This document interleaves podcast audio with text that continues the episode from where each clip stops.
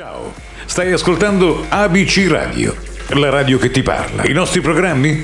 Divinamente Donna, con Valeria, le ricette di Mary, le classifiche del direttore, al cinema e al teatro con Raffi, a caccia di stelle con Giovanna e il mondo di crimi con Cristina. E poi ancora l'altro sport con Martina e On the Road, grandi storie di donne con la Ross. ABC Radio è tutto questo. ABC Radio è come una donna. Si ascolta sempre.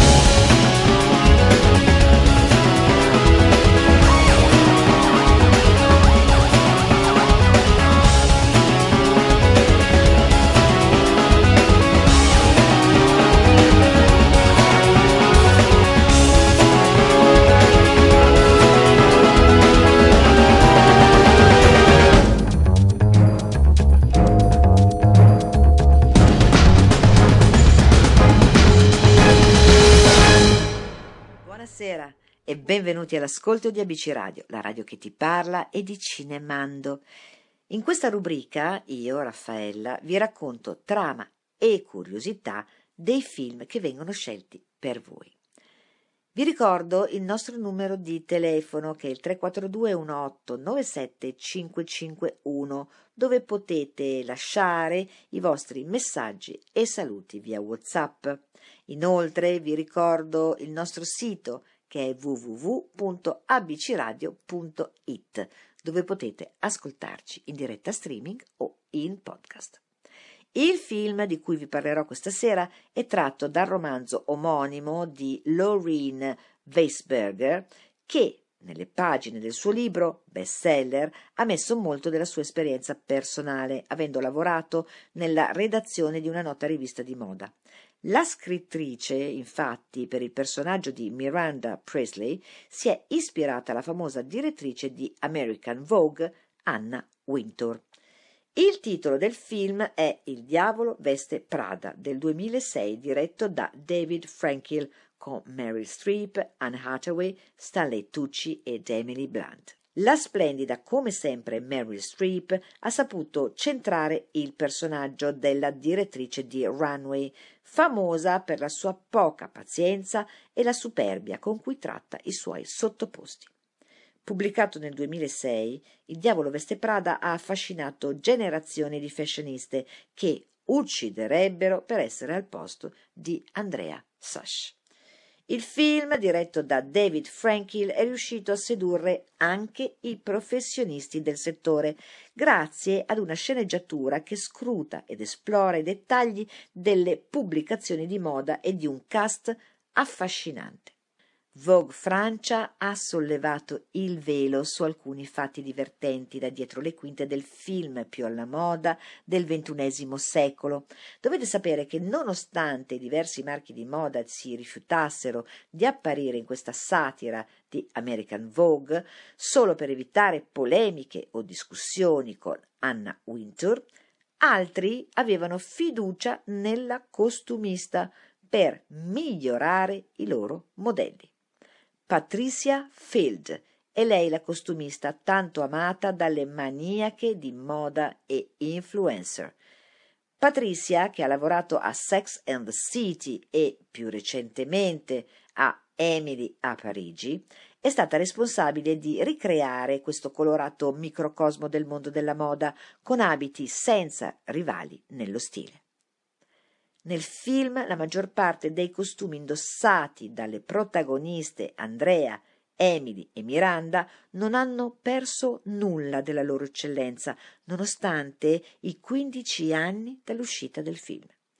Per una delle scene più iconiche che vi racconterò a breve, appaiono abiti di Chanel, Calvin Klein, John Galliano, Marc Jacobs. Il conto, il conto totale? Quasi un milione di dollari. Perciò il guardaroba di The Devil Wears Prada, cioè il diavolo veste Prada, è uno dei più costosi nella storia del cinema. A fronte perciò di un budget di produzione di oltre 35 milioni di dollari, il film ha incassato oltre 326 milioni di dollari a livello mondiale, rivelandosi quindi un grande successo al botteghino. Inizialmente il ruolo di Miranda Priestley fu scritto per Glenn Close, la quale, stanca di interpretare ruoli da cattiva, rifiutò la parte, andata poi all'amica Meryl Streep. In America la pellicola ha ricevuto critiche positive, in particolare sono state apprezzate le prestazioni proprio di Meryl Streep e di Anne Hathaway. Inoltre il film viene giudicato come un prodotto valido e qualitativamente superiore al romanzo da cui è tratto. Anche in Italia il film è stato accolto positivamente da critica e pubblico. Restate con me.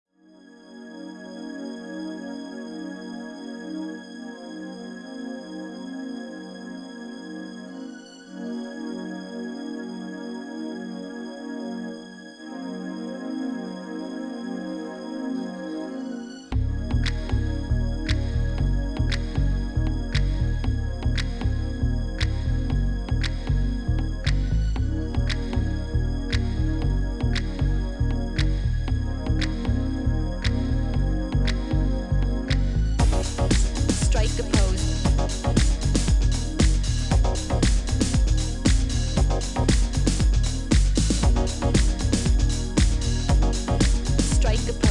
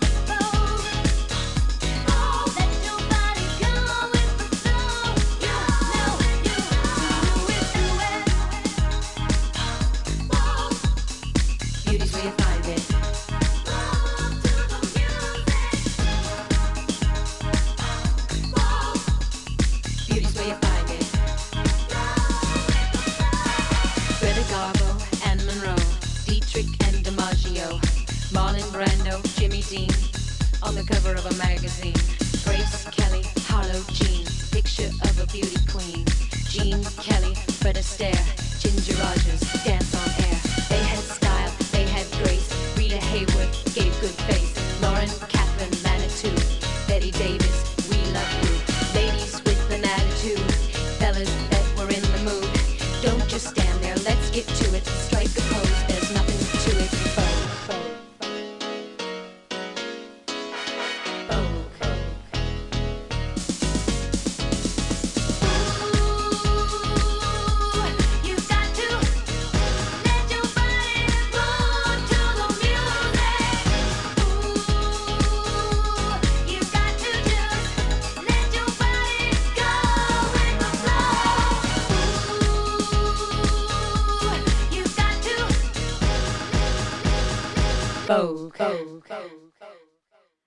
Bentornati all'ascolto di Cinemando, io sono Raffaella e vi ricordo il sito di ABC Radio che è www.abcradio.it dove potete ascoltarci in diretta streaming e in podcast.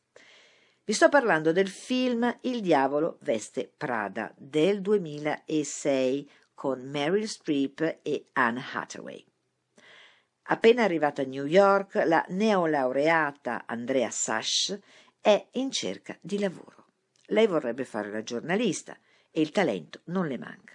Nel frattempo si presenta ad un colloquio per Runway, nota rivista di moda. L'ambito ruolo richiesto è quello di seconda assistente di Miranda Presley, l'influente e tirannica direttrice della rivista di moda. Andrea, nel film Andy, si presenta vestita in modo normale al colloquio, non sapendo cosa l'avrebbe attesa al suo arrivo. Peraltro lei non ha la minima inclinazione per la moda e non nasconde la sua ignoranza in merito. Miranda perciò la liquida in fretta, salvo ripensarci, dopo che Andy dice di essere molto sveglia e determinata. Lei, nonostante la zero conoscenza del mondo della moda, viene assunta con l'obiettivo di resistere un anno per poi passare alla redazione. Andy accetta la proposta di Miranda e si sottopone così ad ogni tipo di angherie da parte sua. La prima assistente si chiama Emily ed è una tipetta tutto pepe che non perde occasione di deridere Andy, specialmente per come si veste, ed è la persona che le illustra i suoi compiti. Prima di tutto rispondere al telefono e svolgere le commissioni. Miranda, dal canto suo, le fa sempre notare di non avere alcuna percezione del luogo in cui si trova e demolisce le sue convinzioni riguardo all'impatto del mondo della moda e sulle sue discutibili scelte di vestiti. Una scena del film, anche divertente, è diventata iconica nel tempo, ma ve la svelerò in seguito tra le curiosità. Andy si sfoga spesso con il suo fidanzato Nate, un aiuto cuoco, e ribadisce che resterà con Miranda in runway solo per un anno. Resistere di più sarebbe follia, anche perché Miranda diventa sempre più esigente e sottopone Andy a diverse angherie. Perciò lei si trova, suo malgrado, costretta a sacrificare le serate con Nate e cercare troppo spesso soluzioni di emergenza per Miranda, soluzioni impossibili. Una sera, per esempio, durante un violento uragano, Miranda ordina ad Andy di farla rientrare da Miami a New York perché si deve recare ad una recita delle due figlie gemelle. Ma contro un tale uragano nulla può fare la volontà e l'impegno di Andy. I voli sono tutti bloccati e Miranda resta a Miami. Al suo rientro in ufficio dice ad Andy di essere stata una delusione Entra così in scena Nigel, alias Stanley Tucci, il più stretto collaboratore di Miranda, con il quale Andy si sfoga. Ma Nigel la esorta a non piangersi addosso, ma a capire l'importanza che la rivista Runway ha sul mercato, consigliandole anche di cambiare il suo look, visto che lavora per una rivista di moda. Lei accetta il consiglio e il suo aiuto, così decide di dare una svolta radicale al suo look usando i vestiti del campionario, comprendendo a poco a poco l'importanza di alcune cose a cui non aveva mai fatto caso. Purtroppo sia Nate che i suoi amici la prendono in giro per l'impegno e questo causa una rottura con il gruppo, fidanzato compreso. Una sera, dopo aver svolto una commissione, Andy conosce Christian Thompson, alias Simon Baker, un giovane di bell'aspetto, simpatico e freelance che scrive per le riviste. Questi le prospetta un futuro radioso come giornalista e si propone di leggere qualche suo articolo. Intanto Andy continua ad essere sempre più efficiente nel suo lavoro, tanto che ottiene perfino il compito di consegnare il Menabò a casa di Miranda. Ma che cos'è il Menabò? Per Menabò in tipografia si intende un modello utilizzato per l'impaginazione di stampati di diverse pagine che possono contenere testo, illustrazioni o fotografie in una precisa disposizione. La compilazione del Menabò è il procedimento che precede l'impostazione tipografica. Ovviamente deve essere approvato da Miranda. La parola d'ordine per la consegna è discrezione. Ma Andy interrompe Miranda e il marito nel corso di una litigata. Che cosa farà ancora Miranda alla povera Andy? Restate con me.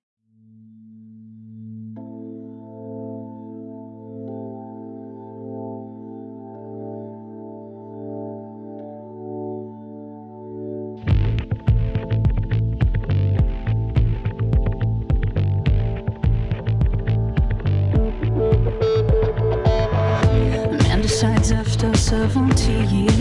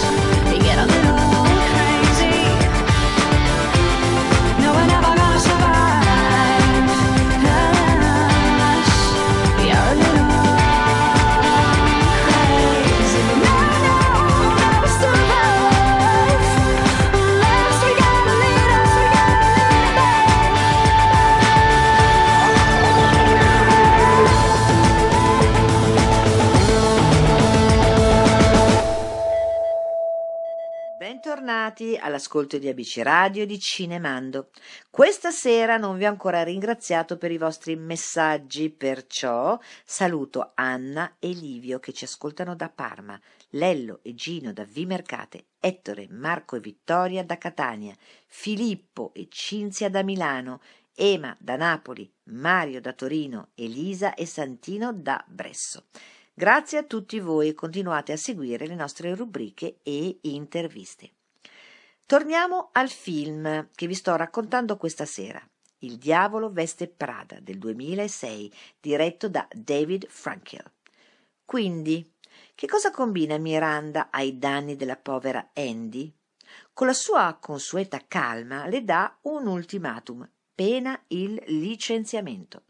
Trovare il manoscritto dell'ultimo libro inedito di Harry Potter per le sue figlie gemelle.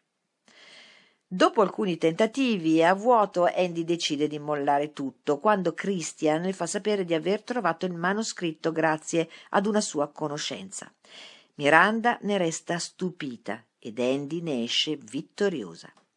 In funzione di ciò, Andy sorpassa la sua collega Emily nelle gerarchie di Miranda, ottenendo la possibilità di partecipare alla trasferta annuale a Parigi per la settimana della moda.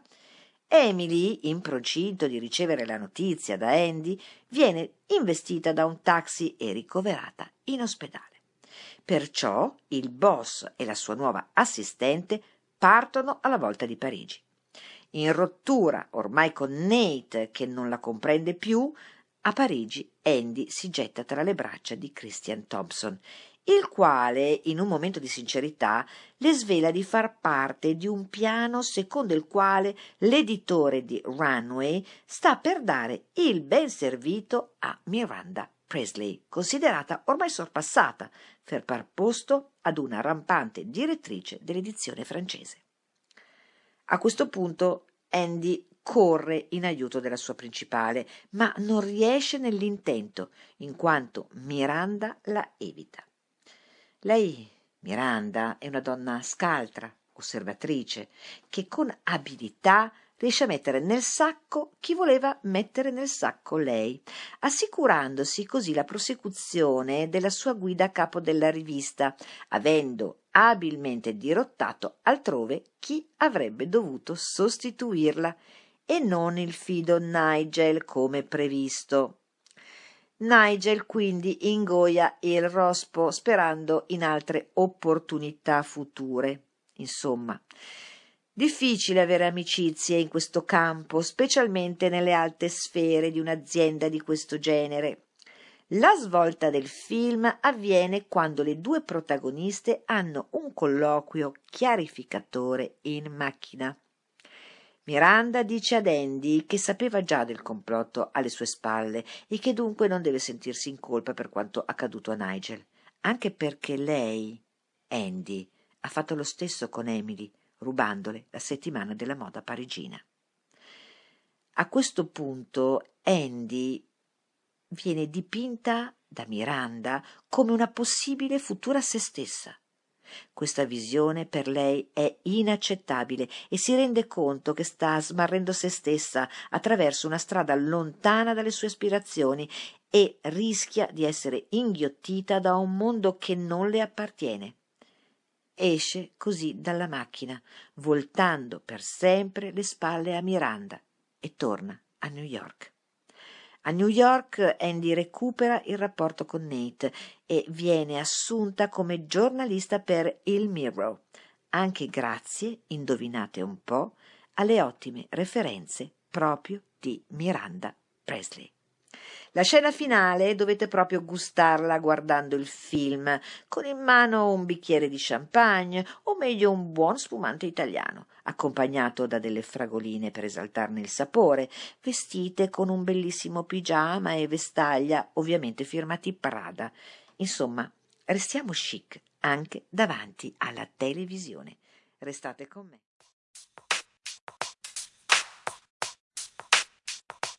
Come on,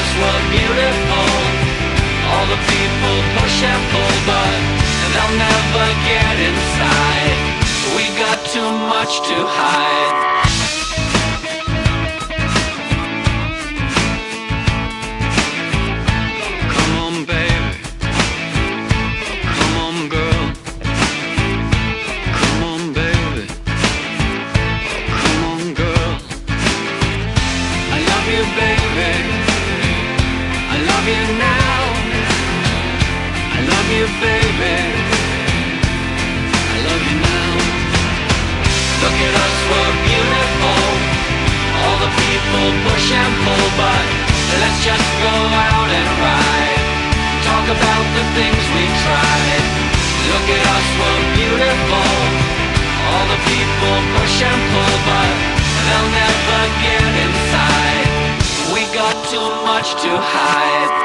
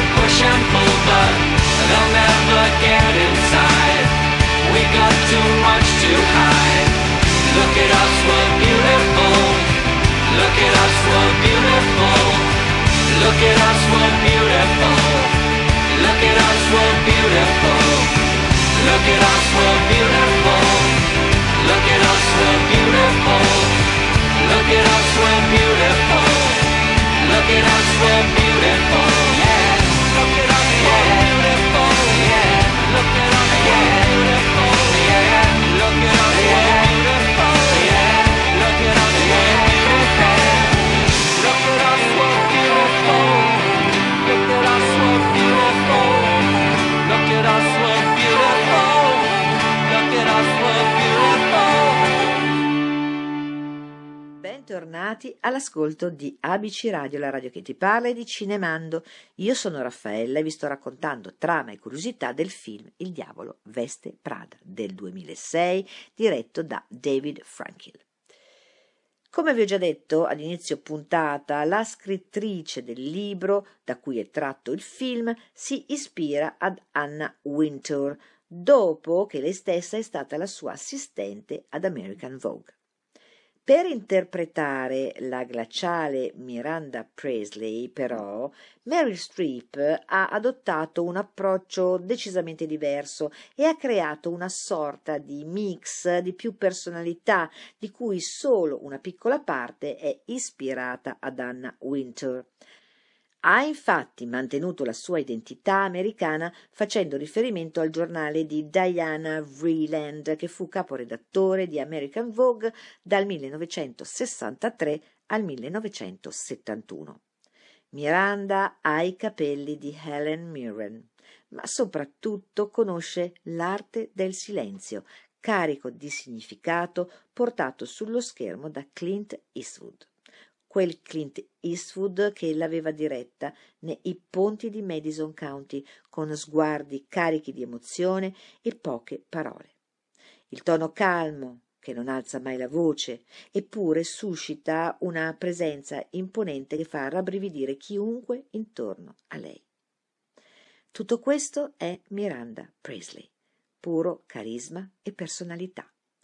Forse è il passaggio tra i più memorabili di tutta la pellicola, quando Miranda Presley tiene una brevissima lezione di moda alla giovane ed inesperta Andy. L'indimenticabile monologo sul maglione azzurro sintetico di Andy con una nonchalance spaventosamente fredda. Miranda, boss di Runway, descrive la storia del blu ceruleo nella moda moderna e dimostra alla sua assistente Andy che ciò che le sembra banale in realtà genera miliardi di dollari. Sebbene ci siano diverse verità nel film, il monologo di Miranda sul colore azzurro rimane una pura invenzione degli sceneggiatori, realizzata con pura maestria sempre da Meryl Streep. Sapete che quando la Fox ha acquisito i diritti del libro di Laureen Weisberg, l'autore non aveva nemmeno finito di scriverlo. Il diavolo veste Prada è stato pubblicato nel 2003, ma la sceneggiatura era già in corso. L'adattamento cinematografico è uscito nei cinema solo tre anni dopo. La responsabile della produzione, Elizabeth Gabler focalizza il film sulla relazione tra Andy e Miranda e reinventa il terzo atto, ben diverso dal finale del libro. Il successo del film è sicuramente dovuto al cast. Per interpretare Miranda Presley, il team del regista David Frankel ha puntato gli occhi su Meryl Streep sin dall'inizio. Per convincere l'attrice inizialmente riluttante, anzi che aveva rifiutato, la Fox non ha esitato a firmare un assegno di ben 4 milioni di dollari. Nei panni dell'ingenua ma promettente Andy Sash, Anne Hathaway adorava quel ruolo ed era la preferita del regista David Frankel. Che dire del ruolo di Emily Charlton, un personaggio che inizialmente viene detestato, ma alla fine anche amato, ed è stato l'accento britannico e lo spirito vivace ed impertinente di Emily Blunt a conquistare gli agenti del casting. Per Stanley Tucci, nel ruolo di Nigel, è bastata la prima audizione, visto che Simon Jonan, Graham Norton e Robert Verdi avevano fatto la loro audizione. No way, Stanley Tucci li ha battuti tutti. Il terzo atto del Diavolo Veste Prada vede Miranda e la sua assistente Andy in viaggio a Parigi per la settimana della moda, ma la sequenza non è stata quasi mai girata in Francia. Con un budget di oltre 36 milioni di dollari, la Fox ha ritenuto troppo costoso girare le scene parigine sullo sfondo reale, perciò parte dell'equipaggio si è recato nella capitale francese per girare le scene delle location e quello che sembra l'interno del Ritz in Place Vendôme in realtà è il St. Regis Hotel a Manhattan. Restate con me.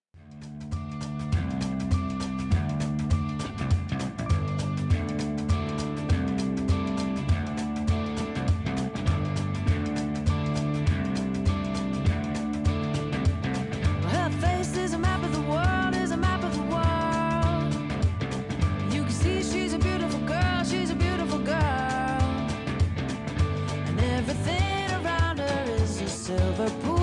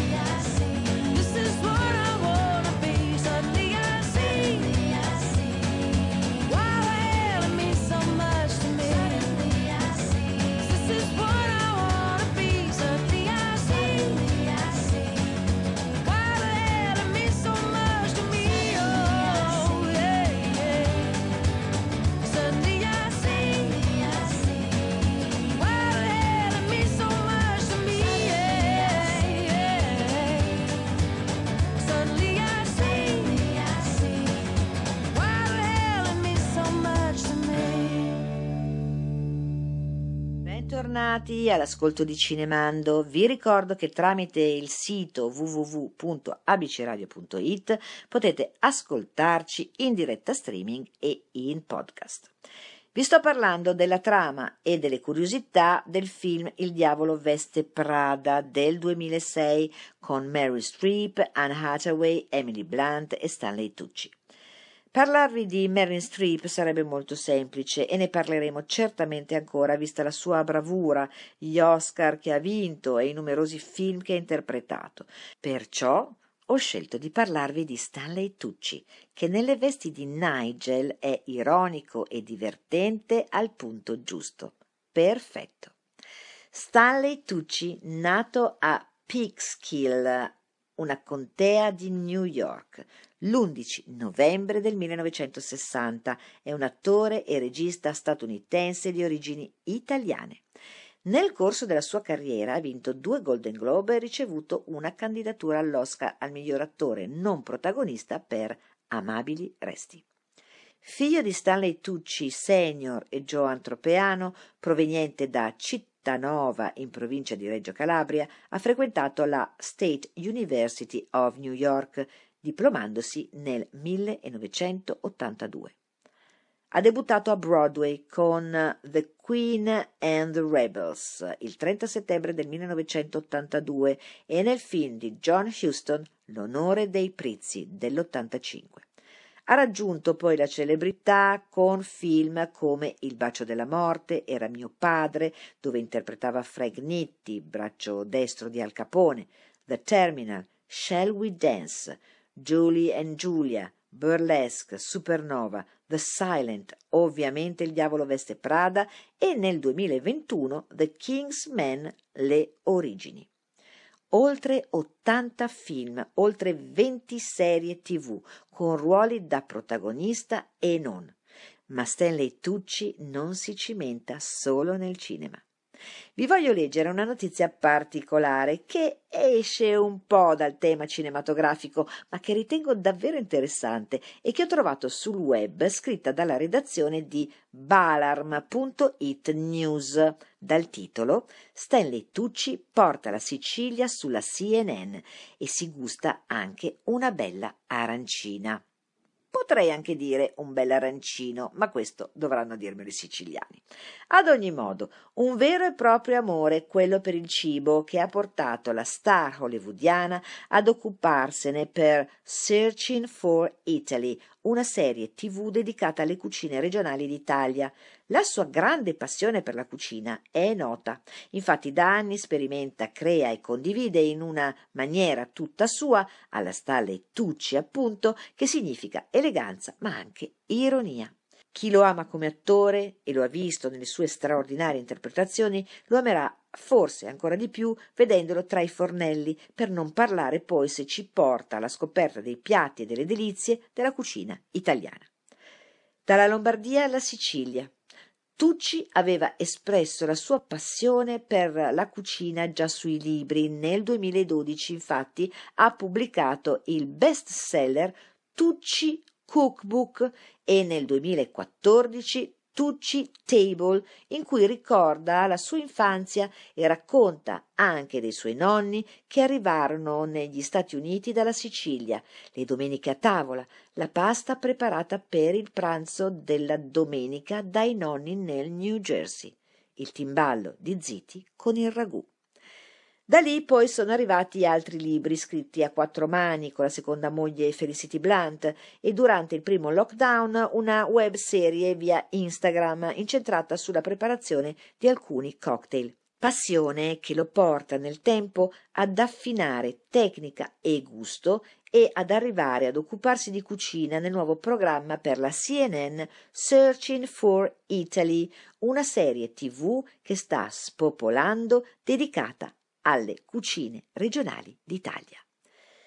Tucci, il nome già parla da solo, ha origini italiane di cui ama vantarsi, ma è nato e cresciuto a New York, anche se da bambino ha passato un anno della sua vita a Firenze, città natale del padre, e ha chiamato i suoi figli tutti con nomi italiani. Ma andiamo ai piatti che racconta in questo viaggio, in cui ogni puntata è dedicata ad una regione o a una città. Milano, Roma, Bologna, Napoli e la costiera amalfitana, Toscana e Sicilia. E partiamo proprio dalla Sicilia, dove si fa preparare una meravigliosa pasta alla norma, che è talmente buona e radicata nella nostra cultura che la FIPE Conf Commercio, cioè la Federazione Italiana Pubblici Esercizi, ha proposto la candidatura del piatto a patrimonio culturale gastronomico dell'UNESCO. Sul sito della CNN scrivono Dopo aver visto Stanley Tucci Searching for Italy, cercherai senza dubbio qualcosa da mangiare. Ogni episodio è pieno di specialità regionali preparate anche da lui, sia in cucine familiari che in ristoranti scenografici. Se cercate sul web CNN Stanley Tucci Searching for Italy troverete moltissime puntate di questo meraviglioso attore di origini italiane, di cui vi consiglio di guardare altri film e che non ha dimenticato la nostra terra. Passiamo alla colonna sonora del film Il diavolo veste Prada.